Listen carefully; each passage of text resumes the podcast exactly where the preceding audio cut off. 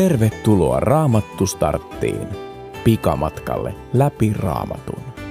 Saat sadan kohdan kautta yleiskuvan koko Raamatun tärkeimmästä sisällöstä ja sanomasta. Hyppää kyytiin.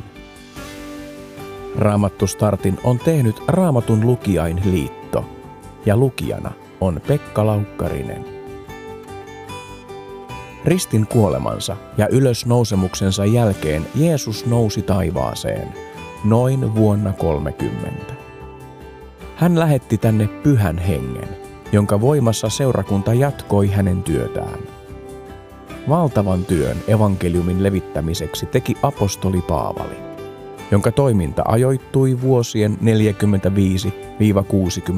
45-65 välille. Tästä entisestä seurakunnan vainoojasta – tuli monien uusien seurakuntien perustaja.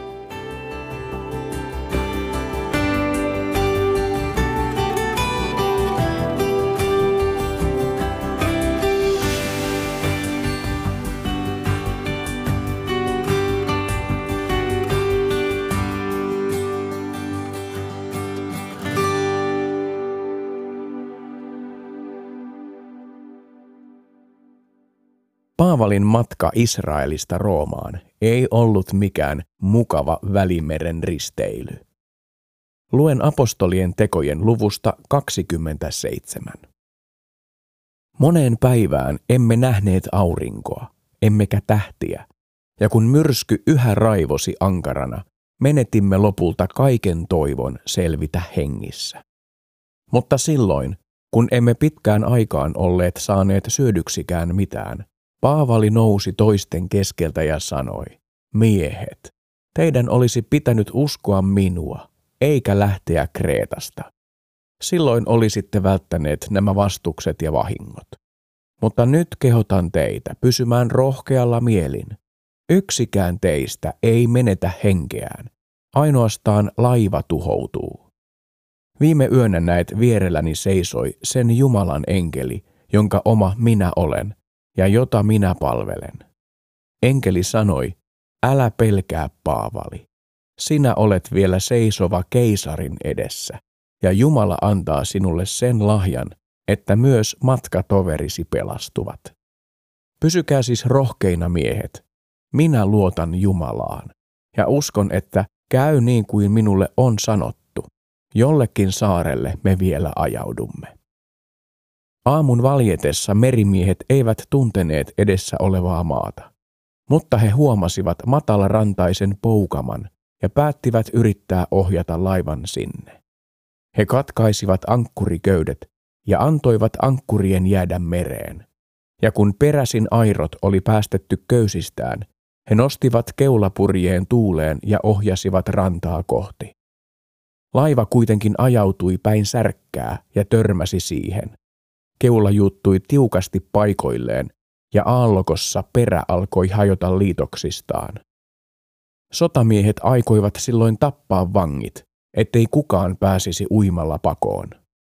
Sadan päällikkö kuitenkin esti heidän aikeensa, sillä hän halusi pelastaa Paavalin. Hän käski uimataitoisten hypätä ensimmäisinä mereen ja pyrkiä rantaan, ja heidän perässään toisten joko lankkujen varassa tai muilla laivan kappaleilla.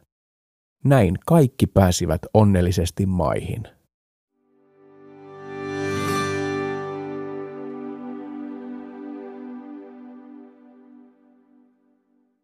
Jos olet joskus ollut myrskyssä, voit kuvitella Paavalia kuljettaneen purjelaivan miehistön tunteita.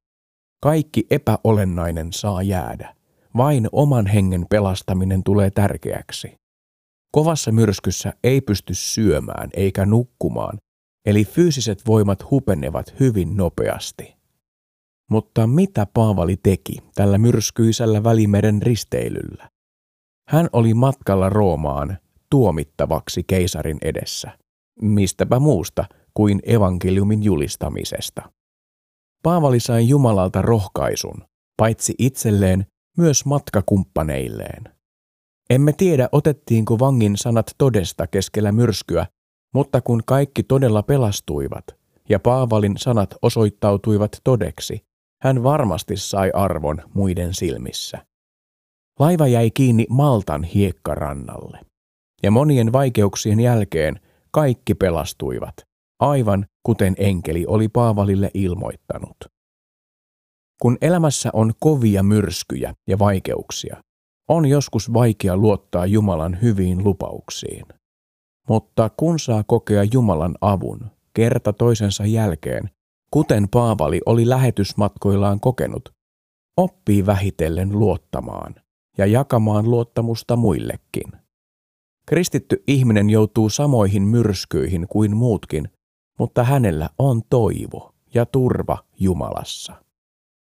Paavalin matkat olivat täynnä uskomattomia käänteitä. Jos haluat tutustua tähän hänen merimatkaansa tarkemmin, raamattustartti.fi nettisivuston jaksosta 80 Kuoleman vaarassa löytyy siihen laajempi lukukohta. Paavali kirjoitti lukuisia kirjeitä perustamiinsa seurakuntiin ja työtovereilleen, ja osa niistä on talletettu raamattuun. Seuraavaksi Raamattu Startissa tutustumme muutamaan hänen kirjeeseensä, joissa on tärkeää sanomaa myös meille.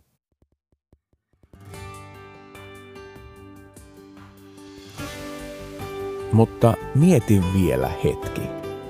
Oletko joskus tullut Jumalan rohkaisemaksi? Miten?